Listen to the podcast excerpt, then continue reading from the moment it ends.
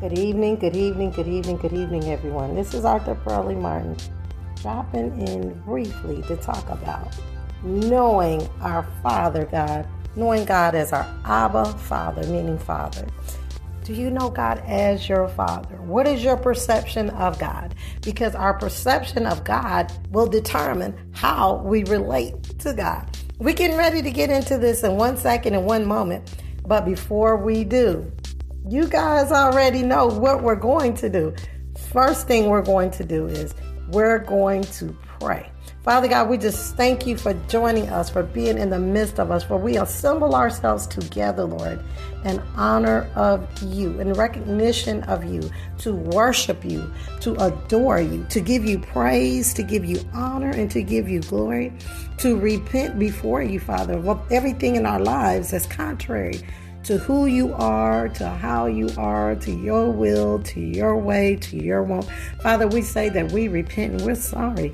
For godly sorrow worketh repentance unto salvation. Father, so open our ears to hear what the Spirit of the living God has to say to us, Father. Anoint my lips of clay so I can say what you would have me to say. In Jesus' name I pray, amen. So I'm going to jump in quickly here. I'm not going to be before you that long. At least I don't think. I don't know if it's really whatever the Lord says, right? I just want the Lord's will to be done.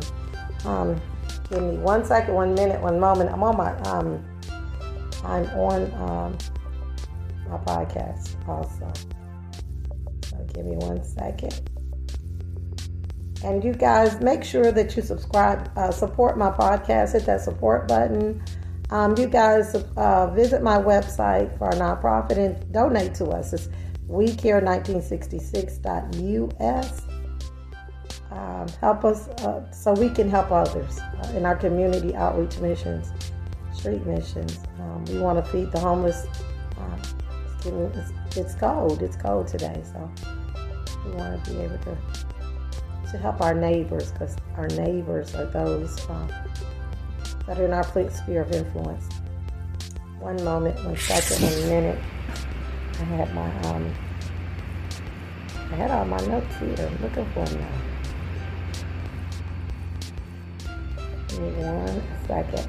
How many of you know that the Bible tells us and teaches us that those who are the sons of God are led by the Spirit of God, that we are the sons of God. And the way that we know that we are the sons of God is because His Spirit bears witness with our spirit to let us know this, that we are His children. How many of you know that God's Spirit bears witness with our spirit to let us know that we are children of God? Romans 8:15 NLT says, "So you have not received a spirit that makes you fearful slaves. Instead, you received God's Spirit when He adopted you as His own children. Now we call Him Abba, Father." Lord, have mercy, Jesus. That is so powerful. Did you hear what it says? That you received God's Spirit when He adopted you. Do you know the importance of being adopted? Because when we are adopted, that means that God chose us on purpose. We've been chosen on purpose. When someone adopts you, Lord have mercy, Jesus, they chose me on purpose. They chose you on purpose. How many of you know that you're not an afterthought? That you are a God idea. That before the foundations of the world, the Bible says that God knew you. I don't know about you, but I want to know what God knows. God knew you before He knitted us together in our mother's womb. The Word of God teaches us that God knew us. Now, it wasn't that we first loved God, but it was because God first loved us, and He proved His love to us. The Bible says that when we were yet sinners, the way He proved His love to us is that He died for us when we were yet sinners. In other words, it had nothing to do with how good I was, but it was all about how good our Father is, how good God is. God is good. That's not just a religious logo or religious slang, but God really is good. And every good and perfect gift comes down from the Father. Jesus said to them, he said, why do you call me good? He said, there's none good but the Father. And I like to say, anything about me that you see is good, it's all because of my God, who's so very, very good. But here it is. I'm trying to stick with this, how we were adopted. I want you to know that you have been adopted. You are accepted by the beloved. God is your Father if you accept Jesus Christ as your Lord and Savior. I pray that you guys have accepted Jesus Christ. The Word of God says, he whosoever shall call upon the name of the Lord shall be saved. And if we believe that Jesus Christ is the Son of God, that he died and he rose, that we shall be saved. It's with our mouth that we confess, but it's with our heart that we believe unto salvation. So I pray, read Romans 10:9 and 10, and accept the Lord Jesus Christ today. Say, Lord, save me. I believe Jesus Christ is the Son of God. But anyway, was God adopted us. And as his own children, now we call him. As a child of God, we call God our Father. Right? Isn't that why we call our biological parents mom and dad? Because we came out of them. We were born out of them. We came through them. And when we get born again, we were born again by the Spirit, and we came out of him. Now we have been adopted. We are sons of God. We are children of God. Even Psalms, I think it's 82:5, said that we are God's. Small g, not the God, but we are God. Psalms 82:6 says, I said you are gods, and all of you are children of the highest. Why is he saying that we're gods? The reason he's saying we're gods is because we're children of God. We're not the God. This is a small g. Read it, Psalms 82:6. Because when God is your Father, you're children of God, or sons of God, or daughters of God, right? So this is what that's saying. So God being our Father, do you know him as your Abba Father? I'm trying to get us to see, change our perception of who he is and how he is. And he's not the man upstairs. And everything that Jesus Christ did, it's already finished. It's already done. We have to quit seeing ourselves as trying to get God to do something, okay? It's already finished and it's already done. We have to believe that is already finished and it's already done. It's past tense, okay? We're not trying to get him to do anything. Jesus Christ is not coming back down again until it's time. But he's not coming to do again what he's already done. He said it's finished. The work has been finished. Now we, by faith, have to walk in what he's already done. It's not having faith in our faith. It's having faith in what God said. So it's so important that we spend time in the Word of God, because we can't have faith in God without spending time with God. Faith comes by hearing, and hearing by the Word of God. We can know God and not have faith in God. So what are you saying? Have faith in God is to believe in what he says. Okay? So that comes out of relationship. I'm trying to change your perception of who God is, because if we see him as God being up here and we being down here, it's going to be hard for us to receive anything from him, because we're going to see ourselves separate and apart from him. But 2 Corinthians 5:17 tells us, if any man be in Christ, he is a new creation. All things have passed away. Behold, look, see, that's what that word means. All things have become new. I'm going to see if I can stick with this scripture here. Let me go back and see if I can finish it. We're going to move on down to Romans 8:16. It's the NLT. It says, let me go on and do it again. Romans 8:15. So you have not received a spirit that makes you fearful, fearful slaves. In other words, God has not given us the spirit that God gave us, 2 Timothy 5:17. The spirit that God gives us is not a spirit of fear. And we have to begin to see it as fear, because fear causes torment, and fear holds us captive. It holds us in bondage, right? Well, God has not given us we have not received a spirit that makes us fearful and slaves. Okay? That spirit of fear does not come from our Father. But God has given us, he has not given us a spirit of fear, but power, love, and a sound mind. Instead, when we got born again, when we accept Jesus Christ as our Lord and Savior, we receive God's Spirit. The Spirit we have is God's Spirit. And how many know 2 Corinthians tells us if our body is the temple of the Holy Spirit? right? That means the Spirit of the living God is living on the inside of us.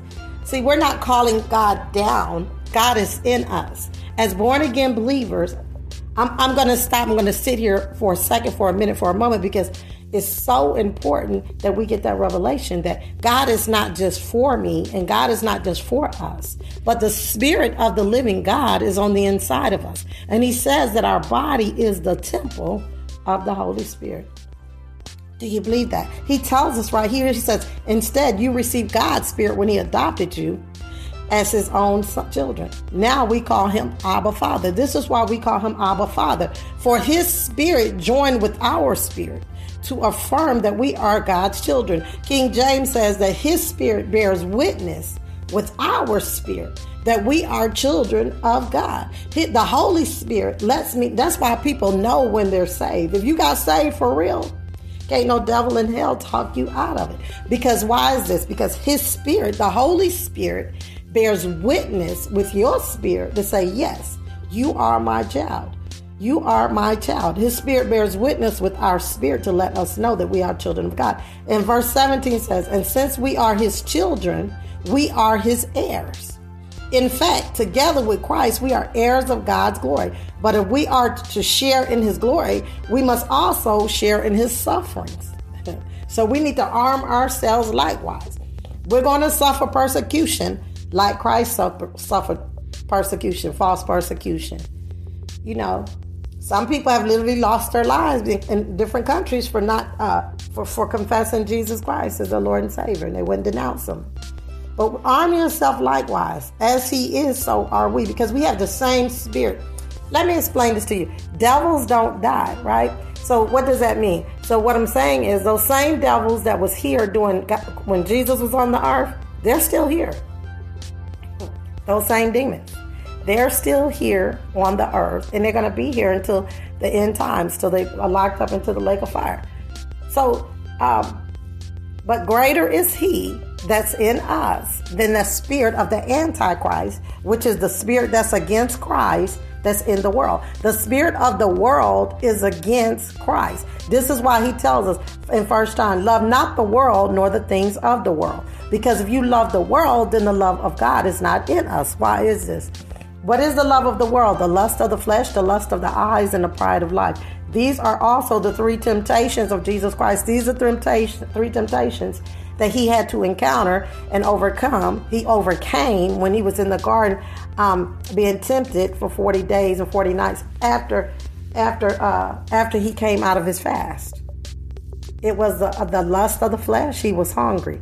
The lust of the eyes, the devil took Him up on the mountain and said, look, see, if you bow down and worship me, I'll give you all of this. And then the pride of life.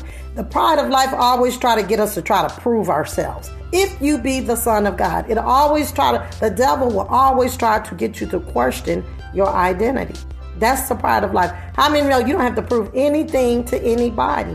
God knows your name. He knows exactly who you are and whose you are. You don't have to prove anything. Jesus knew who He was. He said, but it is written, you shall not tempt the Lord thy God. You can't test me. I already know who I am. And when you know who you are, you don't have to tell anybody who you are. They'll know who you are.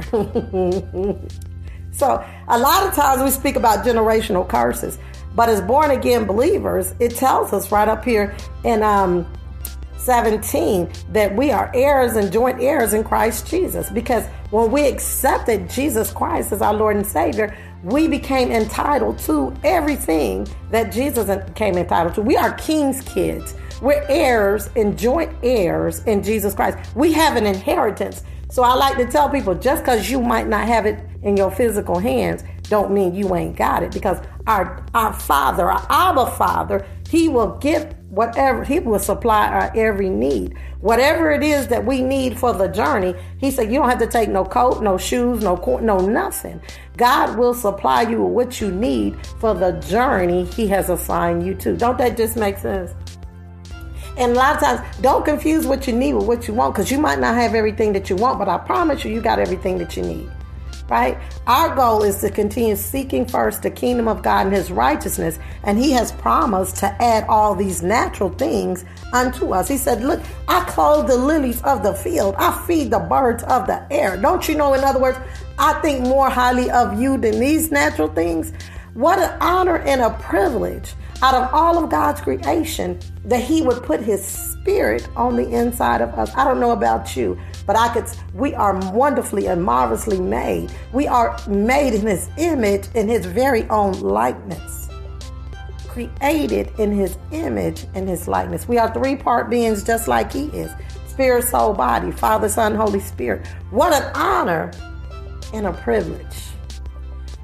And that's how I feel whenever the Lord gives me an opportunity to be a blessing to anyone.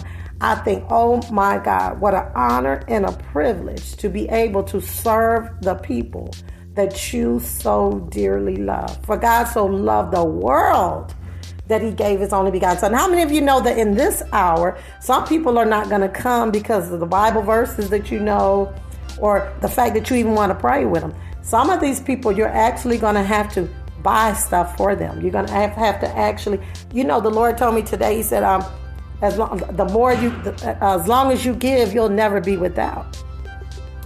As you give, the more you give, the less you'll need.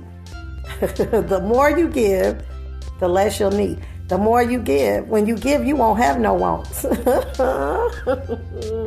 Some people are not. They're not going to be one with the word. They're going to need to lead. We're going to have some signs and some wonders following this word because they are familiar with that religious spirit. They've heard the sermons. They know the Bible verses. But faith without works is dead. We're actually going to have to show these people the goodness of God, the love of God, the kindness of God through acts of kindness. We're literally going to have to put some feet to our faith. And do what the Word of God says. Now that we finish preaching it, now that we finish teaching it, now we have to go out into the world and we have to do exactly what He says. A lot of times, people we're saying, "I don't know what to do. I don't know what to do." I like to tell people, the Lord has really been having me on this lately. Do what Jesus did. Jesus didn't just teach the Word. He didn't just preach the Word, but He fed the multitude. You see what I'm saying? He ministered and catered to the physical needs of the people. He did not send the people away hungry. He did not. He fed the multitude when they followed him. He cooked the fish for his disciples. He said, I did not come to be served, but I came to serve.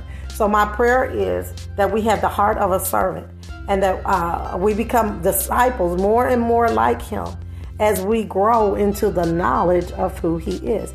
But again, I was talking about, a lot of times we speak about generational curses, but as born-again believers, we're heirs and joint heirs in Christ Jesus. So never see yourself as poor. Never speak lack, because just because you don't have it, when you need it, your Father will see that you get it. Okay, He'll see that. But see, the provisions of God are in the will of God. So a lot of times we don't have the things that we think we need or the things that we think we want, is because if we're not doing anything, what do we need it for? If we don't have $1 million vision, what do we need $1 million for? Okay. So let's write out the vision and make it plain. And let's just start being about the Father's business. Let's do what Jesus did. No one is exempt from serving. Doesn't matter which title is. Doesn't matter how long you've been a believer. I've been saved now for like 31 years. It does not matter. No one is exempt from doing the works of Jesus. What was the works of Jesus? It wasn't just casting out devils and laying hands on the sick. He was washing their feet. He was being humble. He said, I didn't come to be served. I came to serve. Humility. But motion comes from the Lord. He says, God resists the proud, but he gives grace to those that are humble. Despise not the days of small beginning. Because everything starts with a seed before it grows into a big, big tree. Okay? So now, as children of God, we become sons of God. We're heirs and joint heirs in Jesus Christ. Psalms 82:6 says, you are God. I'm trying to get you to see the relationship that we have with our Abba Father. As our Abba Father, He corrects us when we're wrong so we can be holy like Him. For God has said, be ye holy, for I am holy. Holiness is our lifestyle. It's not our dress. It's not our clothes style. It's not our shoe size, our clothes size. But holiness is our lifestyle. Be ye holy as I am holy, says the Lord. He's talking about a lifestyle. He's not talking about long dresses, no makeup. That's not what he's talking about. He's talking about our lifestyle, to be holy. Okay, so sanctification is a process. But as we begin to renew our mind, as Romans 12:1-2 says, be not conformed, but be ye transformed by the renewing of your mind, so that you will know that good, acceptable, and perfect will of God.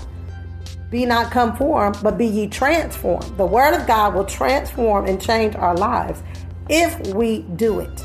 Knowing the word is not enough. We actually have to act on the word. So make sure you get with a good teaching church, because teachers they know how to impart, tell you how to do. Because a lot of times we can know a lot of Bible verses and not know how to do it.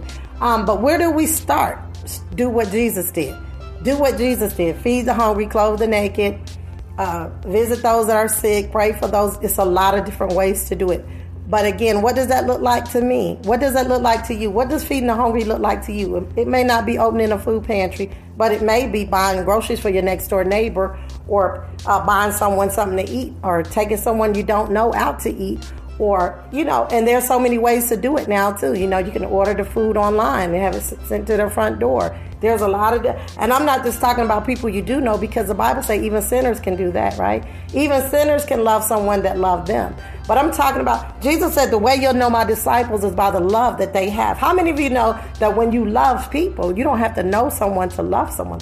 The love of God, it will compel you. That will be your motive. That will be your motivation. He said, whatever we do in word or deed, to do it as unto the Lord Jesus Christ. So again, we're going on. Job 5:17 says, behold, how happy is the man who God reproves. So do not despise the discipline of the Almighty. Now, the Lord, He chastised those that are His, right? He chastised. That's how we know that that's our Father. We understand that as children or parents, that the reason we chastise our children is so we can train them. When you chastise or correct or rebuke, is to train their wrong, is to take that wrong behavior so you can turn it into the right way. Okay. A correction, and this is meant to train us in the way of righteousness. That's what the Word of God is designed to do. And then sometimes there's a sharp rebuke. And sometimes not all rebukes and correction will be the same, because it's dependent upon the condition of a person's heart. Go back and read the parable of the sower. We had the wayside, the thorny side. We had the good side, the good ground.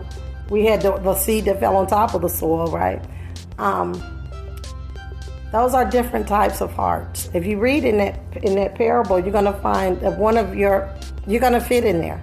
Jesus was talking about our heart. Our heart is like a fresh pot of soil, and the Word of God is the seed. The parable of the sower talks about that. And so when we hear the Word, the Bible say that I think it's the wayside soil. They hear the Word, but they only endure for a short amount of time because of the cares of the world and the deceitfulness of riches. And then Satan comes immediately after the seed is sown, and he steals the Word.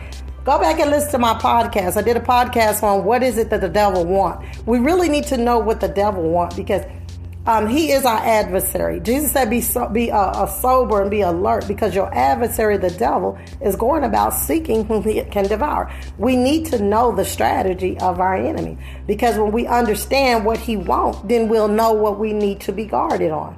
He don't care. He don't want your money. He don't want your marriage. If he can steal your faith, he can get your money and your marriage, because faith is some things hoped for. So if the devil can steal our faith, he's still our hope. And without hope, you can't have faith, because faith is the substance of things hoped for. So when you see a hopeless person, I like to ask them, you're feeling hopeless, because if we don't know what the Word of God says about our situation or circumstance, we're going to feel hopeless, because we don't have a promise. Because for real, the word for every problem, God really does have a promise. So in order to have a relationship with God, we have to spend time in the Word of God, because God and His Word is one, right? In the beginning was the Word was with God, the Word was God, and the Word became flesh, and it dwelt among men, right? God and His Word is one. So when we don't have time for the Word, what we're saying is we don't have time for God.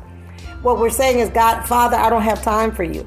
But the provisions of God are in the will of God. So if you want to see the provisions of God in your life, I dare you to get in the will of God. He will give you whatever it is you need for the journey. Start doing what Jesus did. Jesus, He fed the hungry. He didn't just minister to their natural need. We have to go beyond the preaching and the teaching. I like to say, don't teach it if you're not going to live it, because then that's going to make you a hypocrite, right? Because the devil is coming. Even now, all this stuff that I'm telling you, the devil is coming. Immediately after the seed is sown, Satan is coming to steal the word. That's what he wants. The word of God is our weapon of warfare against the devil. For the weapons of our warfare are not carnal, but mighty through God to the pulling down of strongholds, right? So we're not fighting a natural fight. We're fighting a spiritual battle. So I like to say we're in a word war. So it's so important that we arm ourselves with the word of God. Because when we don't know the word, it's like being in a war without a weapon. Hebrews 12:2 says, our Father disciplines us for a short time as He thought best. But God disciplines us for our good so that we may share in His holiness. For the Lord disciplines the ones He loves, and He chastises every son He receives. So endure suffering as disciples. God is treating you as sons. For what son is not disciplined by his father? If you do not experience discipline like everyone else, then you are illegitimate children and not true sons. King James, I believe it says, God disciplines, chastises those that He loves. And those who are without chastisement are bastards. They're none of His. So correction comes to train us. Correction comes to protect us from the evil one. Isn't that why you correct your kids? Because you're trying to guide them in the right way. God is not correcting us because He hates us. God is correcting us because He so loves us.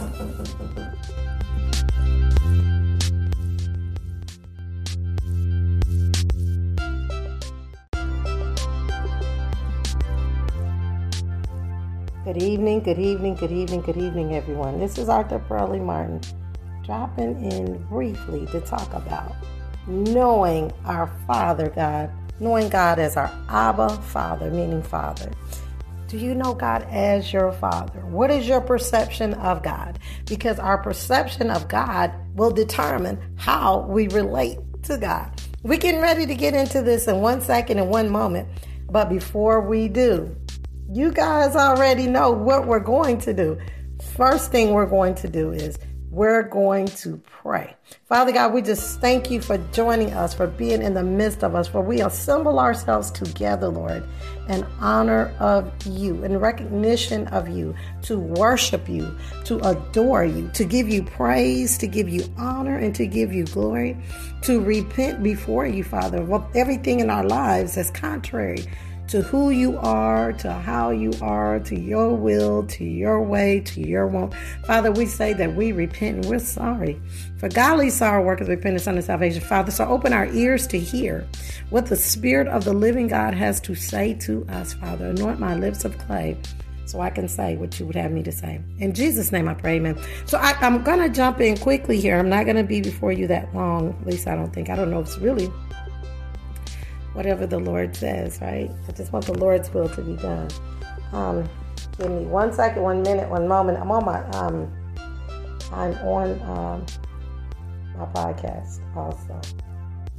So give me 1 second. And you guys, make sure that you subscribe, support my podcast, hit that support button. You guys visit my website for our nonprofit and donate to us. It's WeCare1966.us. Help us so we can help others in our community outreach missions, street missions. We want to feed the homeless.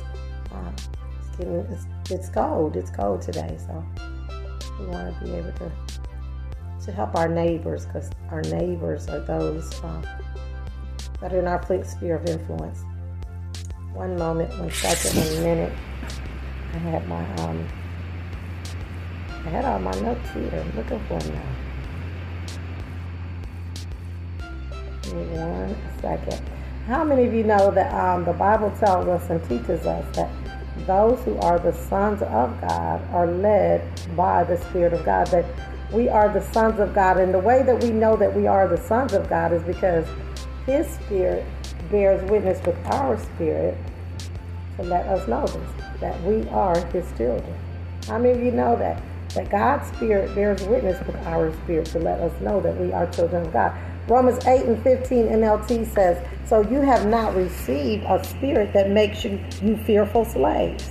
Instead, you received God's Spirit when He adopted you as His own children. Now we call Him Abba, Father." Lord, have mercy, Jesus.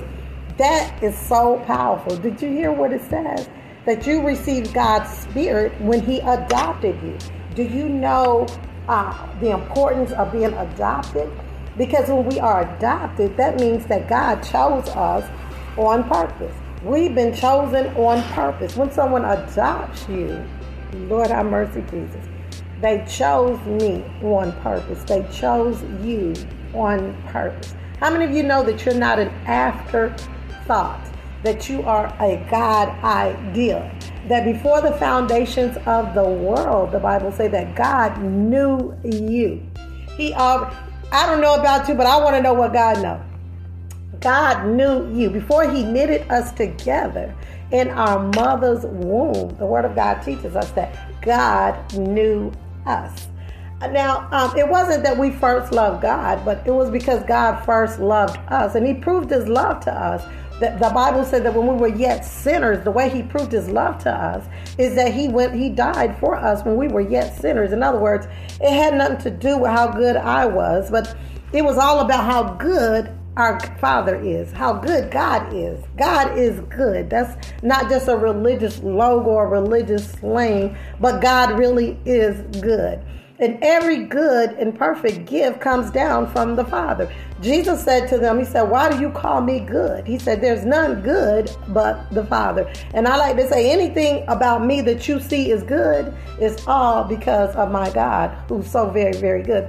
But here it is. I'm trying to stick with this, how we were adopted. I want you to know that you have been adopted. You are accepted by the beloved.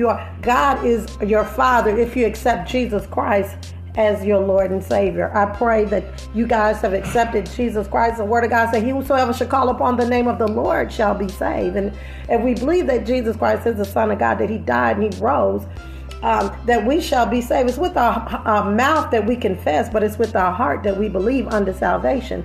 So I pray, read Romans 10:9-10, and accept the Lord Jesus Christ today. Say, "Lord, save me. I believe Jesus Christ is the Son of God." But anyway, was God adopted us. And as His own children, now we call Him. As a child of God, we call God our Father. Right? Isn't that why we call our biological parents mom and dad? Because we came out of them. We were born out of them. We came through them. And when we get born again, we were born again by the Spirit, and we came out of Him. Now we have been adopted. We are sons of God. We are children of God. Even Psalms, I think it's 82:5, said that we are God's. Small g, not the God, but we are God. Psalms 82:6 says, "I said you are gods, and all of you are children of the highest." Why is He saying that we're gods? The reason He's saying we're gods is because we're children of God. We're not the God. This is a small g. Read it, Psalms 82:6. Because when God is your Father, you're children of God, or sons of God, or daughters of God, right? So this is what that's saying. So God being our Father, do you know Him as your Abba Father? I'm trying to get us to see, change our perception of who He is and how He is. And He's not the man upstairs. And everything that Jesus Christ did, it's already finished. It's already done. We have to quit seeing ourselves as trying to get God to do something, okay? It's already finished and it's already done. We have to believe that is already finished and is already done. It's past tense. Okay, we're not trying to get him to do anything. Jesus Christ is not coming back down again until it's time. But he's not coming to do again what he's already done. He said it's finished. The work has been finished. Now we, by faith, have to walk in what he's already done. It's not having faith in our faith. It's having faith in what God said. So it's so important that we spend time in the Word of God, because we can't have faith in God without spending time with God. Faith comes by hearing, and hearing by the Word of God. We can know God and not have faith in God. So what are you saying? Have faith in God is to believe in what he says. Okay? So that comes out of relationship. I'm trying to change your perception of who God is, because if we see him as God being up here and we being down here, it's going to be hard for us to receive anything from him, because we're going to see ourselves separate and apart from him. But 2 Corinthians 5 and 17 tells us, if any man be in Christ, he is a new creation. All things have passed away. Behold, look, see, that's what that word means. All things have become new. I'm going to see if I can stick with this scripture here. Let me go back and see if I can finish it. Romans, we're going to move on down to Romans 8 and 16. This is the NLT. It says, let me go and do it again. Romans 8:15. So you have not received a spirit that makes you fearful, fearful slaves. In other words, God has not given us the spirit that God gave us. 2 Timothy 5:17. The spirit that God gives us is not a spirit of fear. And we have to begin to see it as fear, because fear causes torment, and fear holds us captive. It holds us in bondage, right? Well, God has not given us we have not received a spirit that makes us a fearful and slaves. Okay, that spirit of fear does not come from our Father. But God has given us, he has not given us a spirit of fear, but power, love, and a sound mind. Instead, when we got born again, when we accept Jesus Christ as our Lord and Savior, we receive God's spirit. The spirit we have is God's spirit. And how many know 2 Corinthians tells us if our body is the temple of the Holy Spirit, right? That means the spirit of the living God is living on the inside of us. See, we're not calling God down. God is in us. As born-again believers, I'm going to stop. I'm going to sit here for a second, for a minute, for a moment, because it's so important that we get that revelation that God is not just for me and God is not just for us, but the spirit of the living God is on the inside of us. And he says that our body is the temple of the Holy Spirit. Do you believe that? He tells us right here, he says, instead, you received God's spirit when he adopted you as his own children. Now we call him Abba Father. This is why we call him Abba Father. For his spirit joined with our spirit to affirm that we are God's children. King James says that his spirit bears witness with our spirit that we are children of God. The Holy Spirit lets me, that's why people know when they're saved. If you got saved for real, can't no devil in hell talk you out of it. Because why is this? Because his spirit, the Holy Spirit, bears witness with your spirit to say, yes, you are my child. You are my child. His spirit bears witness with our spirit to let us know that we are children of God. And verse 17 says, and since we are his children, we are his heirs. In fact, together with Christ, we are heirs of God's glory. But if we are to share in his glory, we must also share in his sufferings. So we need to arm ourselves likewise. We're going to suffer persecution like Christ suffered persecution, false persecution. You know, some people have literally lost their lives in different countries for not for confessing Jesus Christ as their Lord and Savior, and they wouldn't denounce him. But arm yourself likewise. As he is, so are we, because we have the same spirit. Let me explain this to you. Devils don't die, right? So what does that mean? So what I'm saying is those same devils that was here when Jesus was on the earth, they're still here. Those same demons. They're still here on the earth, and they're going to be here until the end times, till they are locked up into the lake of fire. So, but greater is he that's in us than the spirit of the Antichrist, which is the spirit that's against Christ, that's in the world. The spirit of the world is against Christ. This is why he tells us in 1 John, love not the world nor the things of the world. Because if you love the world, then the love of God is not in us. Why is this? What is the love of the world? The lust of the flesh, the lust of the eyes, and the pride of life. These are also the three temptations of Jesus Christ. These are three temptations that he had to encounter and overcome. He overcame when he was in the garden, being tempted for 40 days and 40 nights after he came out of his fast. It was the lust of the flesh. He was hungry. The lust of the eyes, the devil took him up on the mountain and said, look, see, if you bow down and worship me, I give you all of this. And then the pride of life. The pride of life always try to get us to try to prove ourselves. If you be the son of God, the devil will always try to get you to question your identity. That's the pride of life. How many know you don't have to prove anything to anybody? God knows your name. He knows exactly who you are and whose you are. You don't have to prove anything. Jesus knew who he was. He said, but it is written, you shall not tempt the Lord thy God. You can't test me. I already know who I am. And when you know who you are, you don't have to tell anybody who you are. They'll know who you are. So a lot of times we speak about generational curses.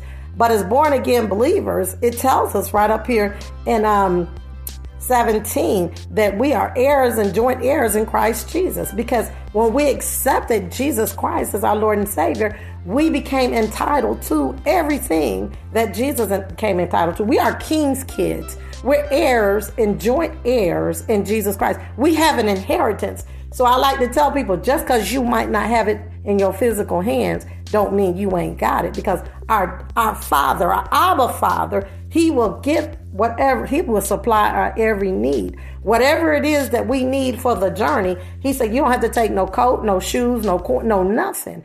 God will supply you with what you need for the journey he has assigned you to. Don't that just make sense?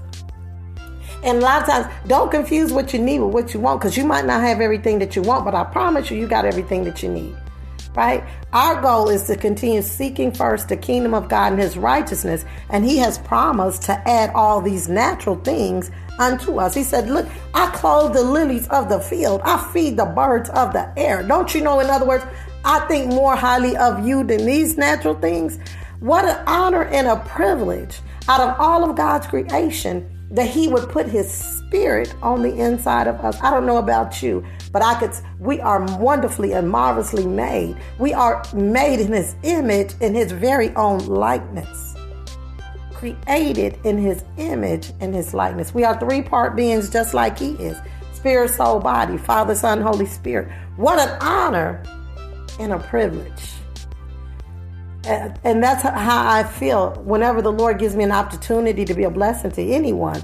I think, oh my God, what an honor and a privilege to be able to serve the people that you so dearly love. For God so loved the world that he gave his only begotten Son. How many of you know that in this hour, some people are not going to come because of the Bible verses that you know, or the fact that you even want to pray with them? Some of these people, you're actually going to have to buy stuff for them. You're going to have to actually, the Lord told me today, he said, as long as you give, you'll never be without. As you give, the more you give, the less you'll need. The more you give, the less you'll need. The more you give, when you give, you won't have no wants. Some people are not. They're not going to be one with the word. They're going to need to lead. We're going to have some signs and some wonders following this word. Because they are familiar with that religious spirit. They've heard the sermons. They know the Bible verses. But faith without works is dead. We're actually going to have to show these people the goodness of God, the love of God, the kindness of God through acts of kindness. We're literally going to have to put some feet to our faith and do what the Word of God say. Now that we finished preaching it, now that we finished teaching it, now we have to go out into the world and we have to do exactly what he says. A lot of times people, we're saying, I don't know what to do. I like to tell people, the Lord has really been having me on this lately. Do what Jesus did. Jesus didn't just teach the word. He didn't just preach the word, but he fed the multitude. You see what I'm saying? He ministered and catered to the physical needs of the people. He did not send the people away hungry. He did not.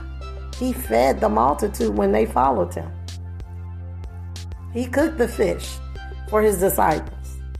He said, I did not come to be served, but I came to serve. So my prayer is that we have the heart of a servant and that we become disciples more and more like him as we grow into the knowledge of who he is. But again, I was talking about a lot of times we speak about generational curses, but as born again believers, we're heirs and joint heirs in Christ Jesus. So never see yourself as poor. Never speak lack, because just because you don't have it, when you need it, your Father will see that you get it. Okay, he'll see that. But see, the provisions of God are in the will of God. So a lot of times we don't have the things that we think we need or the things that we think we want, is because if we're not doing anything, what do we need it for? If we don't have $1 million vision, what do we need $1 million for? Okay. So let's write out the vision and make it plain. And let's just start being about the Father's business.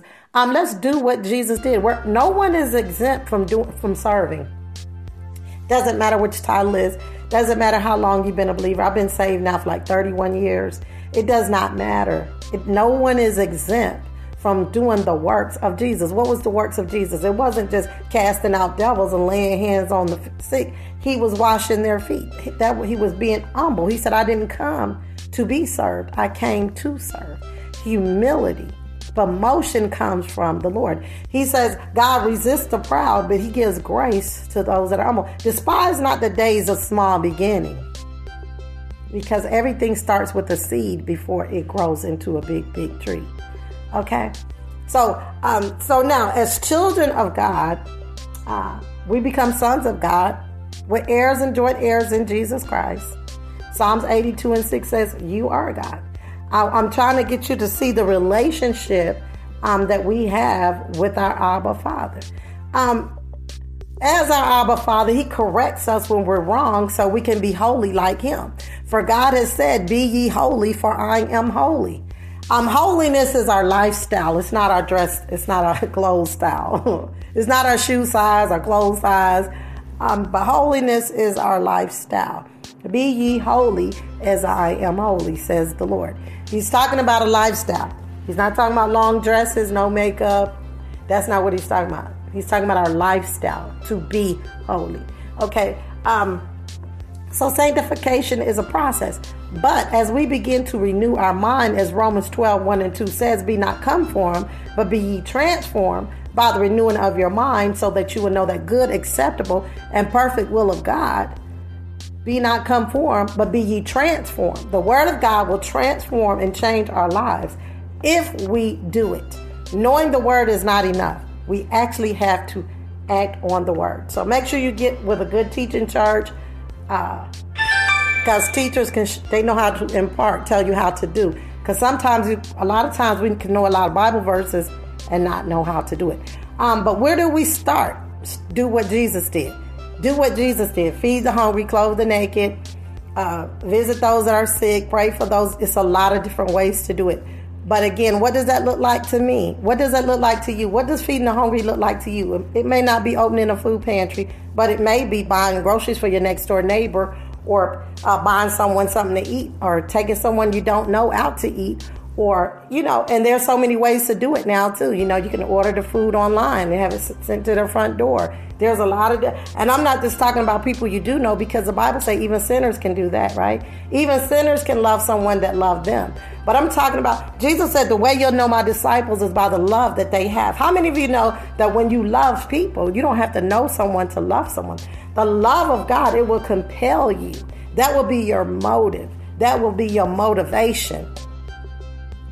He said, whatever we do in word or deed, to do it as unto the Lord Jesus Christ. So again, we're going on. Job 5:17 says, behold, how happy is the man who God reproves. So do not despise the discipline of the Almighty. Now, the Lord, he chastised those that are his, right?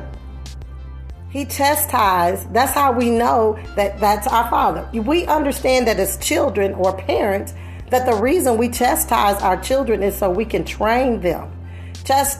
When you chastise or correct or rebuke, is to train their wrong, is to take that wrong behavior so you can turn it into the right way. Okay. A correction, and this is meant to train us in the way of righteousness. That's what the Word of God is designed to do. And then sometimes there's a sharp rebuke. And sometimes not all rebukes and correction will be the same, because it's dependent upon the condition of a person's heart. Go back and read the parable of the sower. We had the wayside, the thorny side, we had the good side, the good ground. We had the seed that fell on top of the soil, right? Those are different types of hearts. If you read in that parable, you're going to find that you're going to fit in there. Jesus was talking about our heart. Our heart is like a fresh pot of soil, and the Word of God is the seed. The parable of the sower talks about that. And so when we hear the Word, the Bible say that I think it's the wayside soil. They hear the Word, but they only endure for a short amount of time because of the cares of the world and the deceitfulness of riches. And then Satan comes immediately after the seed is sown, and he steals the Word. Go back and listen to my podcast. I did a podcast on what is it that the devil wants. We really need to know what the devil wants, because he is our adversary. Jesus said, be sober and be alert, because your adversary, the devil, is going about seeking whom he can devour. We need to know the strategy of our enemy, because when we understand what he wants, then we'll know what we need to be guarded on. He don't care. He don't want your money. He don't want your marriage. If he can steal your faith, he can get your money and your marriage, because faith is some things hoped for. So if the devil can steal our faith, he steal our hope. And without hope, you can't have faith, because faith is the substance of things hoped for. So when you see a hopeless person, I like to ask them, you're feeling hopeless, because if we don't know what the Word of God says about our situation or circumstance, we're going to feel hopeless, because we don't have a promise. Because the Word, for every problem, God really does have a promise. So in order to have a relationship with God, we have to spend time in the Word of God, because God and His Word is one, right? In the beginning was the Word was with God, the Word was God, and the Word became flesh, and it dwelt among men, right? God and His Word is one. So when we don't have time for the Word, what we're saying is we don't have time for God. What we're saying is, God, Father, I don't have time for you. But the provisions of God are in the will of God. So if you want to see the provisions of God in your life, I dare you to get in the will of God. He will give you whatever it is you need for the journey. Start doing what Jesus did. Jesus, He fed the hungry. He didn't just minister to their natural need. We have to go beyond the preaching and the teaching. I like to say, don't teach it if you're not going to live it, because then that's going to make you a hypocrite, right? Because the devil is coming. Even now, all this stuff that I'm telling you, the devil is coming. Immediately after the seed is sown, Satan is coming to steal the Word. That's what he wants. The Word of God is our weapon of warfare against the devil. For the weapons of our warfare are not carnal, but mighty through God to the pulling down of strongholds, right? So we're not fighting a natural fight. We're fighting a spiritual battle. So I like to say we're in a word war. So it's so important that we arm ourselves with the Word of God. Because when we don't know the Word, it's like being in a war without a weapon. Hebrews 12:2 says, our Father disciplines us for a short time, as He thought best, but God disciplines us for our good, so that we may share in His holiness. For the Lord disciplines the ones He loves, and He chastises every son He receives. So endure suffering as disciples. God is treating you as sons. For what son is not disciplined by his father? If you do not experience discipline like everyone else, then you are illegitimate children and not true sons. King James, I believe it says, God disciplines, chastises those that He loves, and those who are without chastisement are bastards; they're none of His. So, correction comes to train us. Correction comes to protect us from the evil one. Isn't that why you correct your kids? Because you're trying to guide them in the right way. God is not correcting us because He hates us. God is correcting us because He so loves us.